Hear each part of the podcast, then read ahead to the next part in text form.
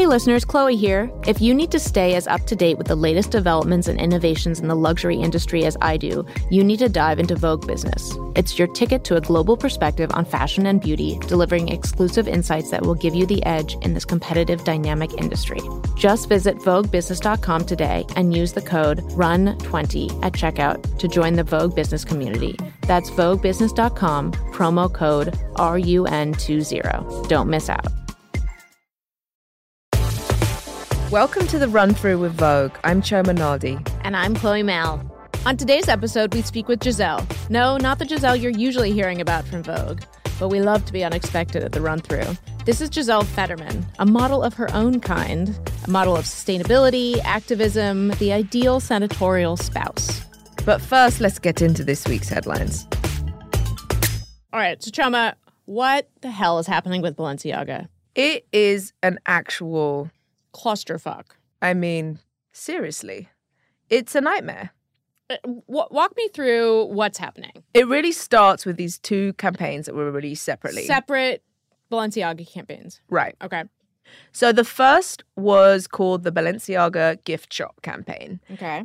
Featured children with these bags that were shaped like teddy bears, and the teddy bears kind of were wearing, you know, BDSM gear or what looked like bondage. Leather harnesses, yeah. bondage. Yeah. Yeah. People were outraged. Okay. People were upset. Balenciaga apologized. Then a second campaign was released in the same week. This one called the Garderobe campaign. Wardrobe. Wardrobe. Yeah. Garderobe is wardrobe. So it's more kind of their classics collection. This one was a little bit more difficult to understand, you know, kind of a little bit more, was a little bit more provocative for a lot of people it was Isabelle Huppert, right. French actress, yeah. legend. Yeah. Uh, she's standing in an office at a desk with the bag, the purse that's being advertised right. on the desk on top of a stack of, or sort of a messy reef of papers. Right. The still life image of that particular bag is against those documents in which you can read, you can kind of make out pieces of the text. And the and text is pages from the Supreme Court 2008 decision which ruled that the promotion of child pornography was was not covered by the First Amendment rights. I mean, just to be clear, these SCOTUS papers, which probably came from Olivia Benson's desk into some set designer's box, they, it was not like go child pornography. This was a ruling against the use of child pornography. So that combined with teddy bears in bondage, got people people were the, Tucker the, Carlson had it out for them. It, it, it's you know when it gets on Fox News, it's it's, it's only uh, going downhill. It's oh you know it's it's it just became this huge huge drama, this huge thing. What ultimately happened is that the brand is suing the production company and the set designer. So they are not which they're basically scapegoating them. Correct? I mean, d- uh, debatably. Debatably, they are not. You know, they they issued a statement saying that and not suing them for peanuts. I might add. No, 25 million. 25 million. So it's, you know, it has become a really serious, really high profile story case. Um, Is it an actual drama in that, like, it could affect how things go at Balenciaga, or is it really just like a, a an online tempest in a teapot? I would hope it's an online tempest in a teapot, but I have never seen a controversy of this magnitude. Really? In the last in recent memory. Okay. That so it feels quite This is the Iran Contra scandal of uh 2022 it, fashion. It it does feel like it has gotten so overblown, you know, when you get when you suddenly attract the attention of Tucker Carlson and you know it's it's gone okay. beyond the bounds of the of the fashion world, then you've really you know, you've it's just weird. It's just not. I don't know. Let let stop kink shaming Paddington. Let the teddy bear live. If he wants to wear bondage, it's not like there's a, a child being tied up. It's a bear. No, but if you can if you can imagine, there were sort of hundreds of thousands of of people sharing the hash, hashtag cancel Balenciaga like in a matter of days. Wow, and some of their celebrity friends. Exactly. So as we know, Kim Kardashian has almost wears exclusively Balenciaga. Yeah. She's been featured in the campaign. She's very friendly with Demna. She famously wore a Balenciaga hood to the Met Gala. Yeah, she did as, as a kind of like a Zentai suit. you know, completely in. I mean, frankly, that was more offensive to me than this campaign. Let's be clear. I'll disagree there, but we'll, we'll keep God, going. you are such a Kim apologist. I'm not. I am not a Kim apologist. Um, but Kim obviously, you know, had had to weigh in. Kim came out and she said, you know, sh- that she's reevaluating her relationship in light of the controversy. Um, People are such pushovers. yeah, you know, I know. I think it's um it, it, it it's difficult, right? Because I do think people we live in fear of of of backlash. We live in fear of cancel culture. Yeah. Um and it's it's unfortunate, you know, that when, you know, the extreme right media link with like the liberal left and you get this explosion of Yeah. of of of hate and, you know, outrage, it's just nothing good can come of it. Yeah. No, Well, and there has to be room for atonement, right?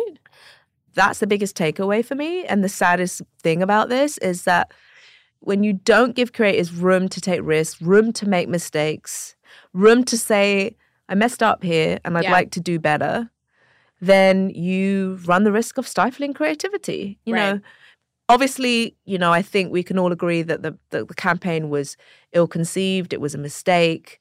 You know, I, I, you know, I'm sure everybody would agree that nobody believes that Balenciaga really wants to push some kind of agenda for child pornography. It's just ridiculous.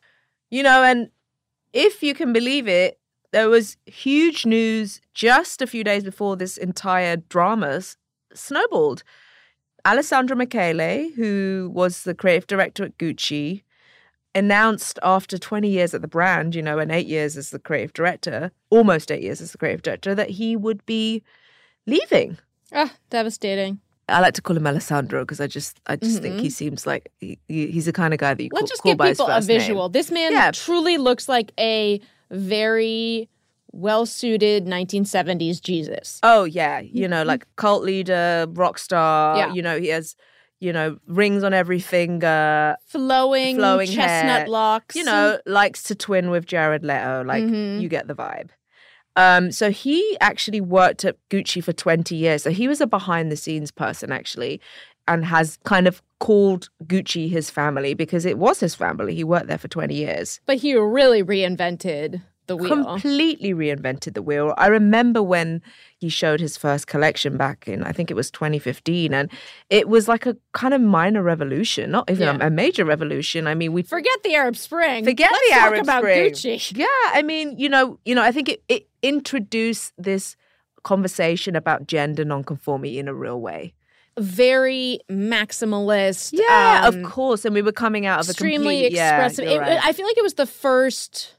He was the first designer to really embrace this idea of sort of express your true self, Yeah. authenticity, like Yeah. just go all the way for who you are. Like Yeah. enough of the. It was sort of the anti Phoebe Philo Celine. It was like Yes, hashtag true. old Celine. This was hashtag new Gucci. It's true. We went from minimalist to maximalist and something it felt very personality driven very Yes, much. exactly. Not about trends. He didn't really evolve. Yeah. You know, the look, it it felt very much an aesthetic, a world. Think about Harry Styles. Where would Harry Styles be without Gucci? That boa, you know, it Things completely helped him up look. at night. No, but seriously, it helped him define his look as a solo artist. I really Right. do think Sure, that, sure, you know, sure. before that he was kind of like a boy band guy, right? But, you know, along comes Oh. Alessandro. We're gonna get death threats we are. from but- from Styles fans. no, I mean, I think he was. Alessandro was so good at forging relationships with people like Harry, with people like Billy, Billie Eilish, Florence, Billie Eilish. Sorry, I'm like everybody should know. Chioma's best friends. My bestie Billy.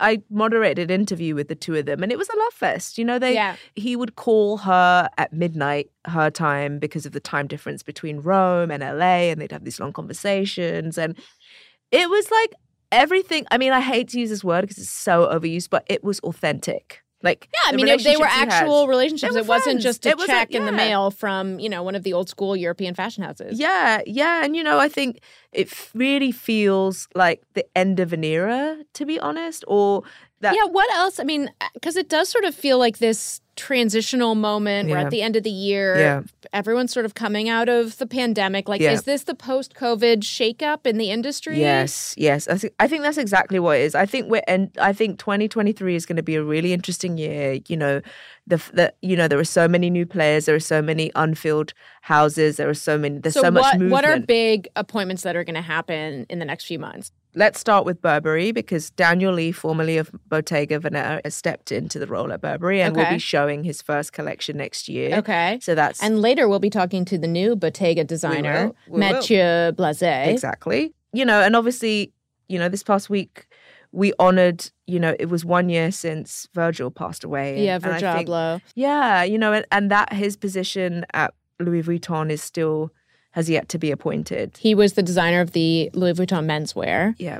And so that's still open. So that's something that will be filled. Gucci obviously now has an opening. Yeah. Um, Raf Simons said last week that he's shutting down his label. His own label. Yeah. So it just feels like a lot of the, lot the going on. tectonic plates are shifting. So in a decidedly not Alessandro Michele fashion moment, Naomi Biden wore pristine, elegant, crisp white Ralph Lauren to her wedding at the White House. Tell me more.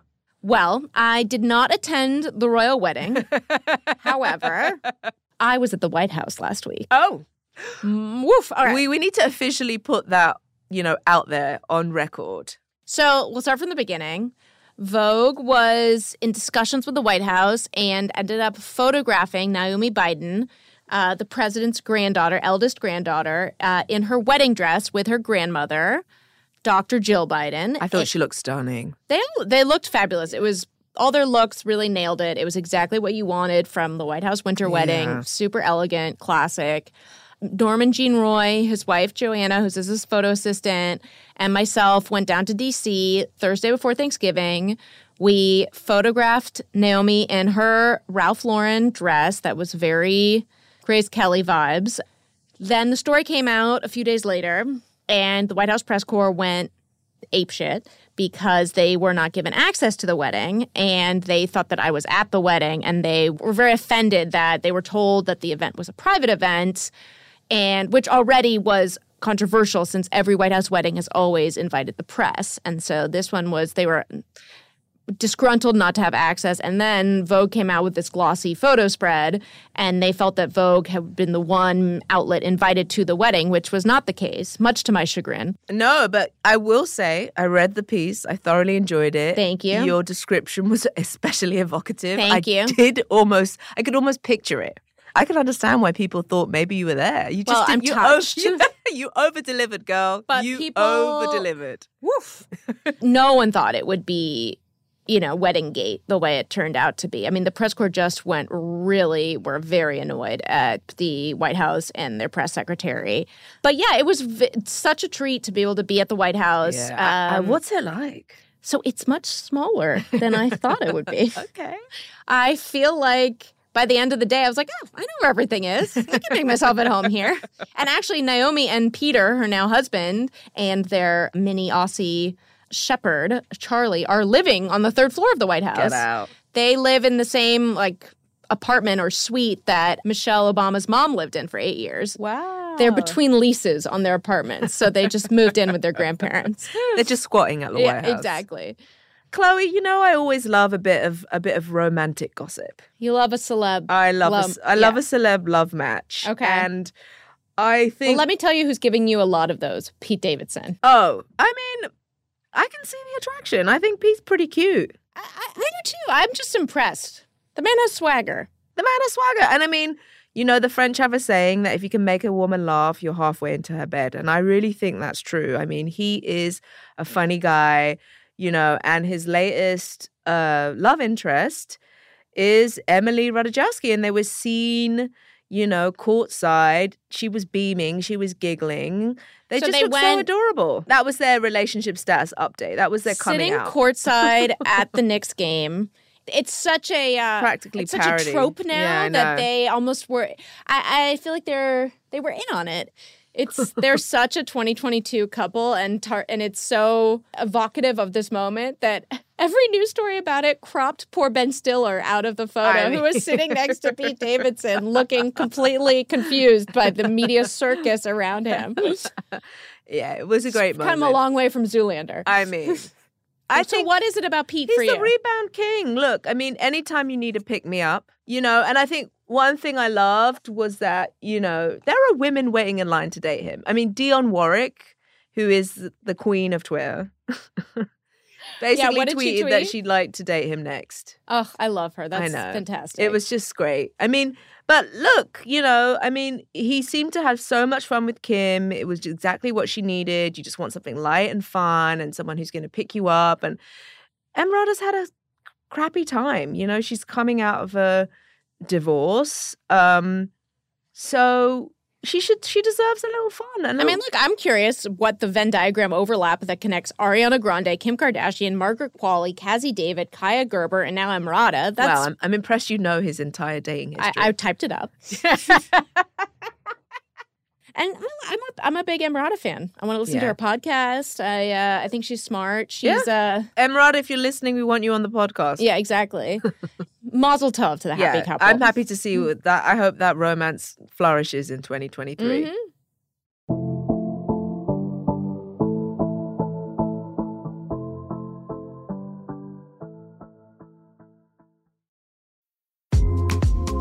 Everyone, it's Chloe, and I'm so excited to share something fabulous with you Vogue's first ever global fashion community, Vogue Club. Our members get to mingle with Vogue editors, yes, including me, and fellow fashion enthusiasts at exclusive events around the world. And that's just the start. Membership opens doors to the fashion industry, bringing you expert career advice and insider style and beauty tips. What are you waiting for? Head over to vogue.com slash membership to join, and here's a little treat. Use code TRT20 and snag 20% off your membership. That's TRT20 for 20% off your ticket to Vogue Club. Are you in? Hey, run through listeners. Are you curious about what goes on behind the scenes at Vogue and in the world of fashion? Join Vogue Club, a one of a kind fashion community where you can unlock exclusive access to Vogue editors, industry players, and fellow members, as well as receive expert style advice, tickets to VIP events, handpicked gifts, and so much more. Visit VogueClub.com today and get 20% off using promo code The Run Through 20 That's VogueClub.com, promo code The Run Through 20 So we were pretty excited when Gisele Fetterman agreed to join us on the show. Yes, we've been keeping an eye on her ever since the Pennsylvania Senate race, particularly because she's been a very refreshing presence on the political scene. right? She's not your typical Senate spouse. She's Brazilian born. She runs a couple of mutual aid organizations. She shops almost exclusively vintage, so she's a woman close to my heart. Very up your alley. Right. and she's also kind of funny, you Yeah. know? She used to refer to herself as Slop, second lady of Pennsylvania. I love it. So good. When her husband was lieutenant governor of the state. Has a more of a ring than FLOTUS, I would say. For sure. When Vogue.com published a piece on how she wore a $12 thrifted dress to her Senate orientation, it went viral. So, of course, we were like, ah, let's get this lady on to tell us about her fashion ways and wants. And we also obviously talked to her about the intense six months on the campaign trail while her husband was recovering from his stroke. And she sort of became the surrogate candidate for a while. It's been a whirlwind few months for you. How is it? What kind of been the hardest moments of helping your husband through the campaign? How is he doing? Because obviously, it's been a, an intense year for you guys as a family. all the things you don't expect to happen. You know, we're kind of in the biggest race in the country. And then right before election night, my husband suffers a stroke. And uh, not that there's ever a good time to have it, but somehow there were silver linings there. You know, we were 20 minutes from one of the best stroke centers in the state. Wow. We were able to get the, him there quickly. And then he wins all 67 counties while in the hospital. Never happened in the history of Pennsylvania. Wow. And uh, I basically left the hospital. I was there for, you know, four days, no shower, you know, eating uh, cannolis. That that's what I found in the in the hospital cafeteria. They had amazing deconstructed cannolis. So What? yes, decon- they're all broken up. Amazing. So I I ate that for four days. Nothing but cannolis. Oh my god. Because I know you're also a nutritionist, right? So I'm sure that was probably hard for you. right, I, a bad nutritionist, clearly. Uh, and uh, you know, I left the hospital after four days and came home, took a shower, and went straight to the accept the nomination at the election party. So it's been uh, it's been a lot. I mean, you were really sort of like the candidate for a while because your husband just wasn't able to be out there. Was that an experience you were prepared for? Had any had ever anticipated? What was the hardest part of that? No, I think I was just a, a surrogate that was needed at that time. I never anticipated it because I don't like politics. I uh, would never run for office. I I don't like that world. It's not for me. Um, I much more enjoy kind of being behind the scenes doing the work that I do. So I think I was just what was needed at that time. And, you know, what better surrogate than someone who loves and believes in him?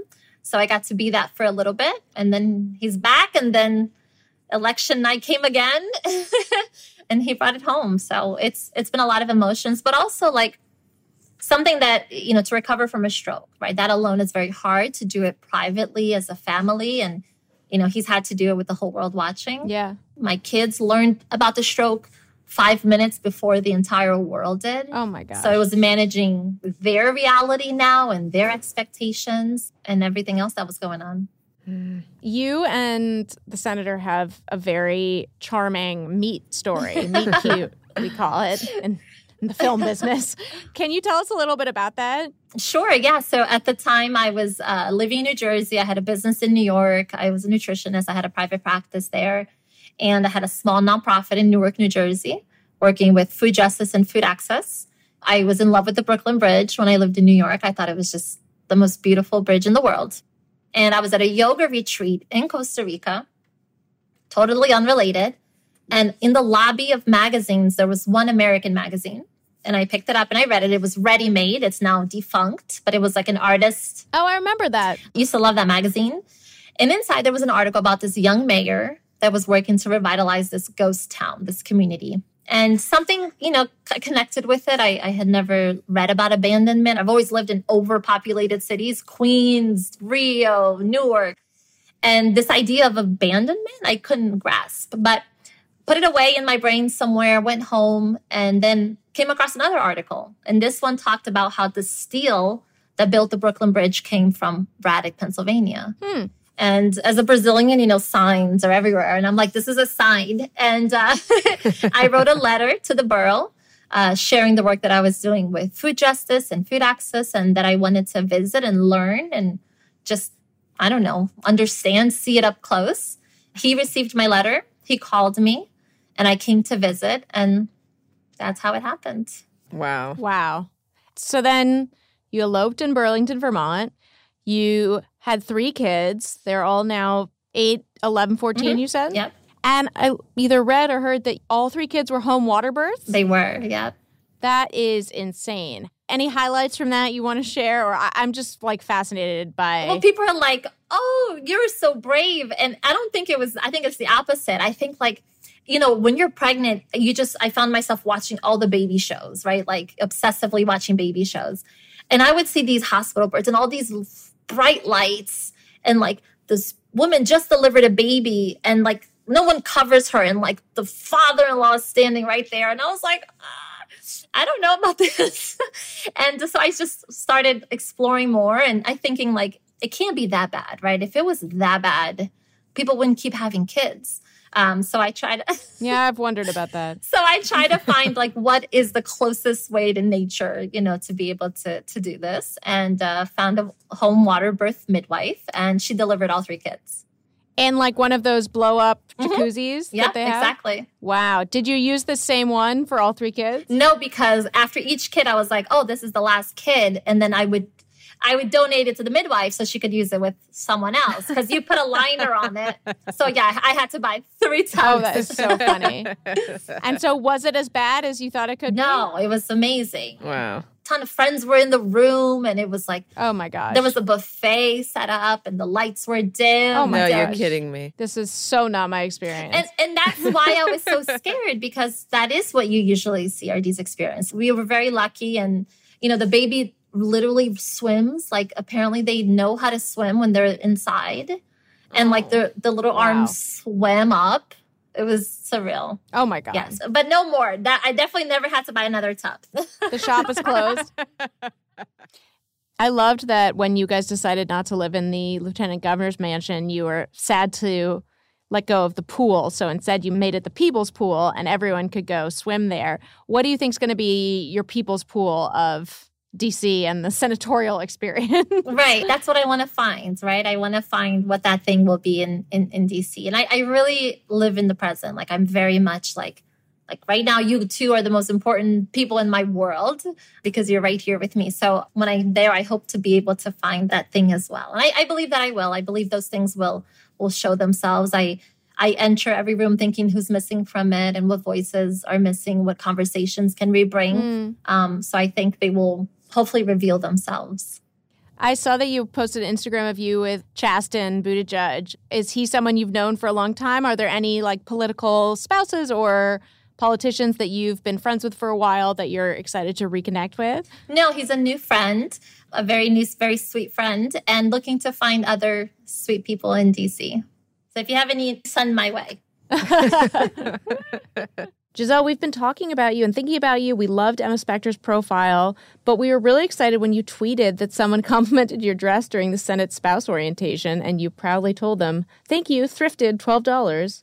And so we want to know what was what was that like? What was their response? Where did you get it? Is that typical for you?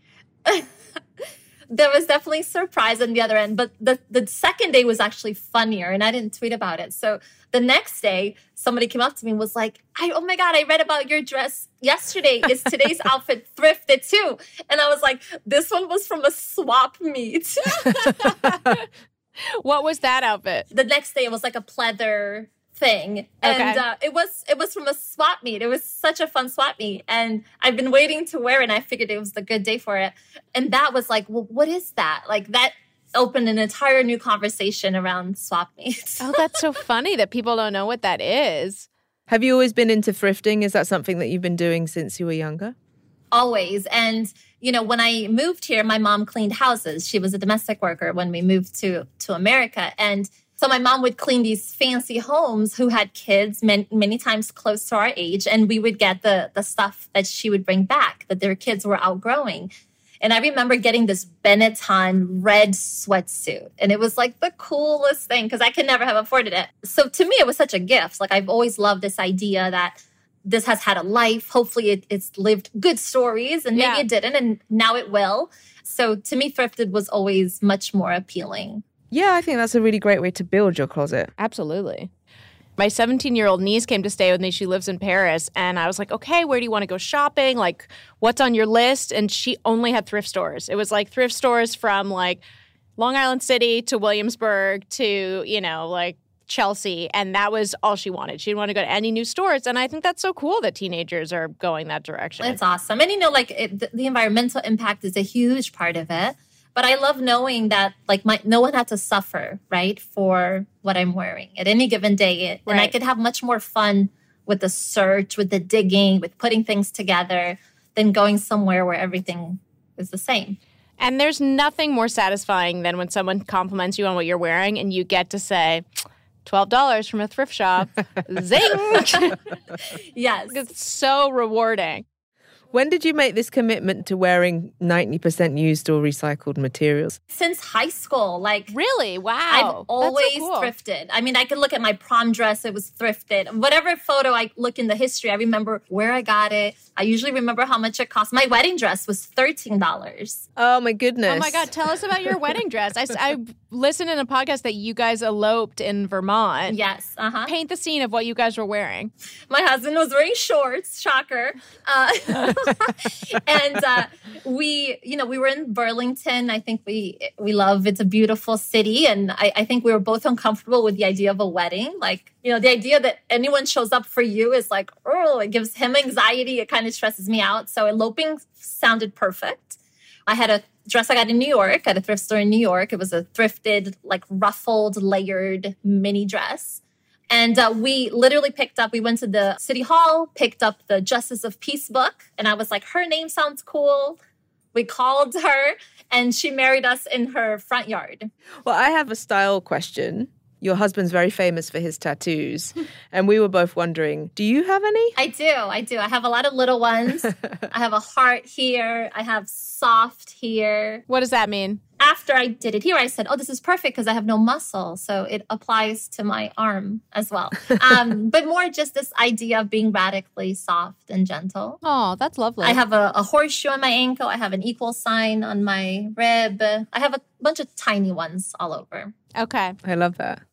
Gisele, where do you guys stay when you're going to be in DC now? Is your husband going to get like an apartment or are you near other like new Senate members or are there new Senate spouses that you've made friends with? Like what what has it been like the Washington transition? So we are apartment shopping as we speak, looking to find a place close by um, since he'll be there a lot.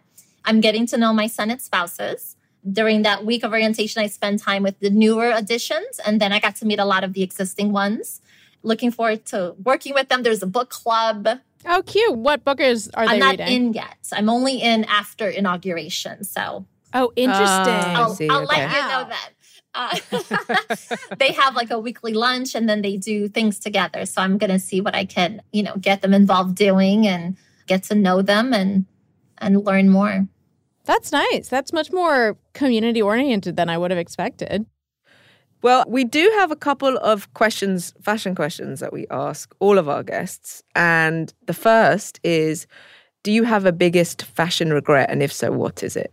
For me, was class night in high school. And I still, oh, every once in a while, a photo surfaces and I'm like, oh. So it was this beautiful silver snakeskin and like the design of the snakeskin had velvet. And that was fine.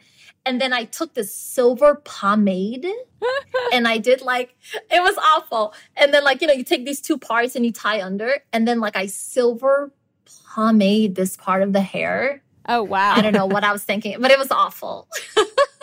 Wait, what is class night? So it's like my high school had prom night, and then the year before prom, they had class night. Oh, So- interesting. Yeah, okay. and it was awful. And Oh, like wow. every two years, someone's like, "Oh, Gisele, I found this picture from class night," and I was like, "Oh, burn it." I love the commitment to a look, though, that you Yeah, went exactly. silver you went, pomade. You went full for I've it. got, I think, better to regret than not to regret not doing, it, right?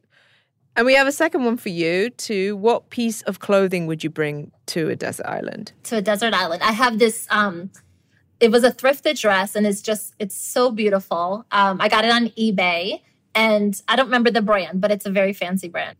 It's like corduroy-ish, but it's also like military and it's layered and it's just fabulous. I love it. Magnolia did an episode in our house and I wore it to that interview and I just I love it.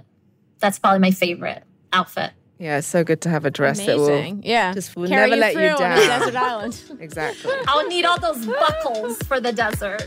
exactly.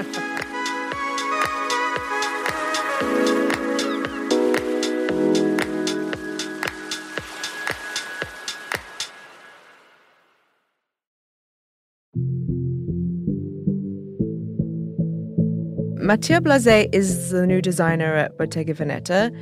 He's been there for less than a year, and already the show in Milan has become basically the show to see. And he kind of makes it look easy. So I was really eager to talk to him about that. Yeah, he got his big Vogue profile in the September issue, which you can read on Vogue.com now. But Chioma also caught up with him to talk about his recent runway show.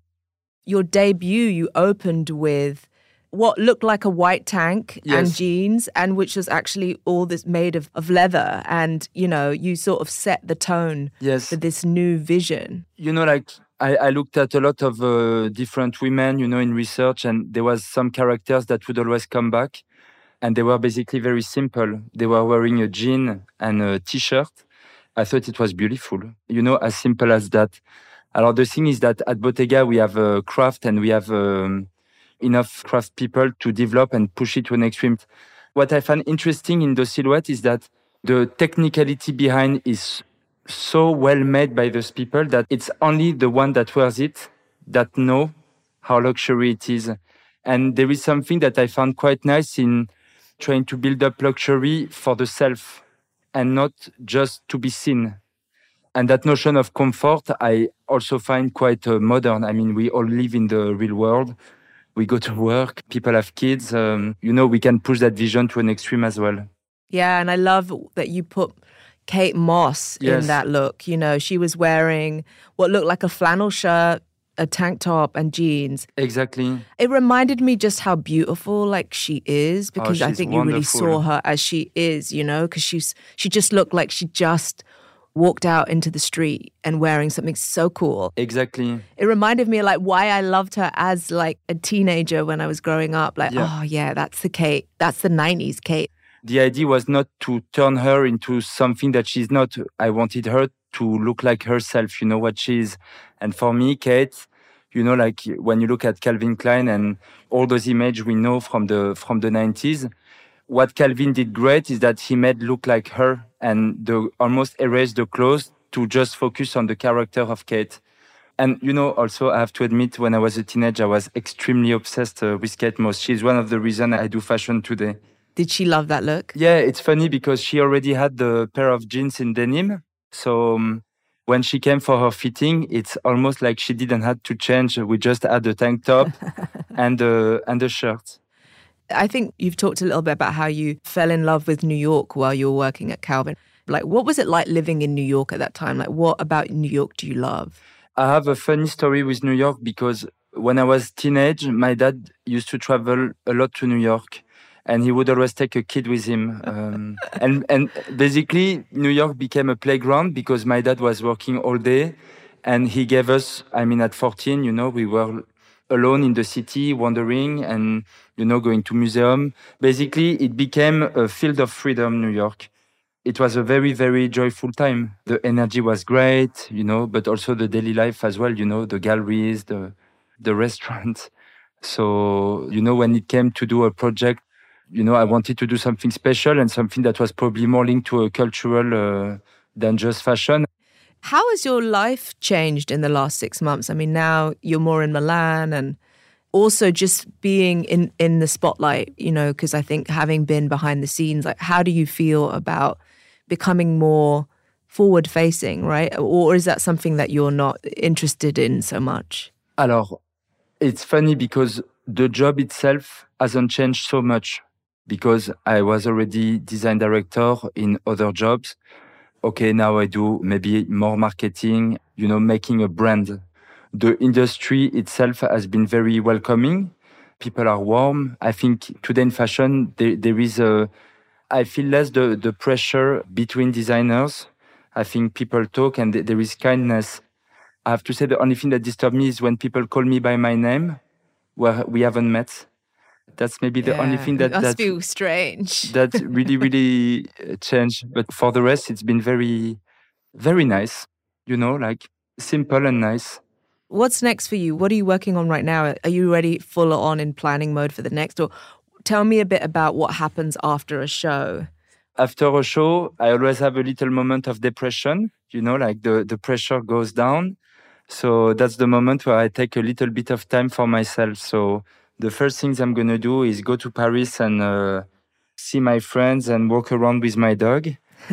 What kind of dog do you have? It's a mix of a lot of stuff. It's um, it's a dog Peter and I got when we were living in New York, and it was um, a dog that came from uh, Alabama. It's it's a rescue. Nice. So I'm gonna do that. See my friends, have beers, uh, you know, have great dinners, and walk my dog. But every day feels quite different, which is basically the reason I love my job so much. So we've been talking to people because this will air around the holidays. You're from Paris. Yes. You grew up in Paris. What do you love about the holidays in Paris? How was your Parisian Christmas like when you were growing up? It's funny because I never had Christmas in Paris. My mom is from Belgium and my dad is from the Pyrenees, so it was always either there or there. I can tell you a lot about the Christmas in uh, Belgium. It's joyful. In general, my grandmother would put jazz and music and we would dance. Very, very simple. Did you get dressed up? yeah, I mean, everyone was trying to to do their best. You know, in French we say to se mettre sur son 31. You know, like beautiful clothes, and you know, the, it's a day for a shirt, and you know, like very joyful. Everyone tried to be pretty and looking their best at the table, but you know, after two hours, everyone has danced, and then suddenly everyone feels more relaxed, and you know, like this is the kind of uh, Christmas I love. Yeah, I love it. Thank you so, so much. I really appreciate that. And lovely to see Thank you. Thank you and so much, Chioma. ciao, ciao. Bye. Merci. Good to see you. Ah, love a man who goes home to his mama for Christmas. I know. I actually got my green card paperwork early, so I'll be going home for Christmas too. That's like Love Actually. I don't know. It feels like a Richard Curtis movie. I know Christmas in London. Who doesn't love Oh, it? perfect. Christmas came early. The Run Through with Vogue is a production of Condé Nast Entertainment. I'm Chioma Nnadi. And I'm Chloe Malle. See you next week.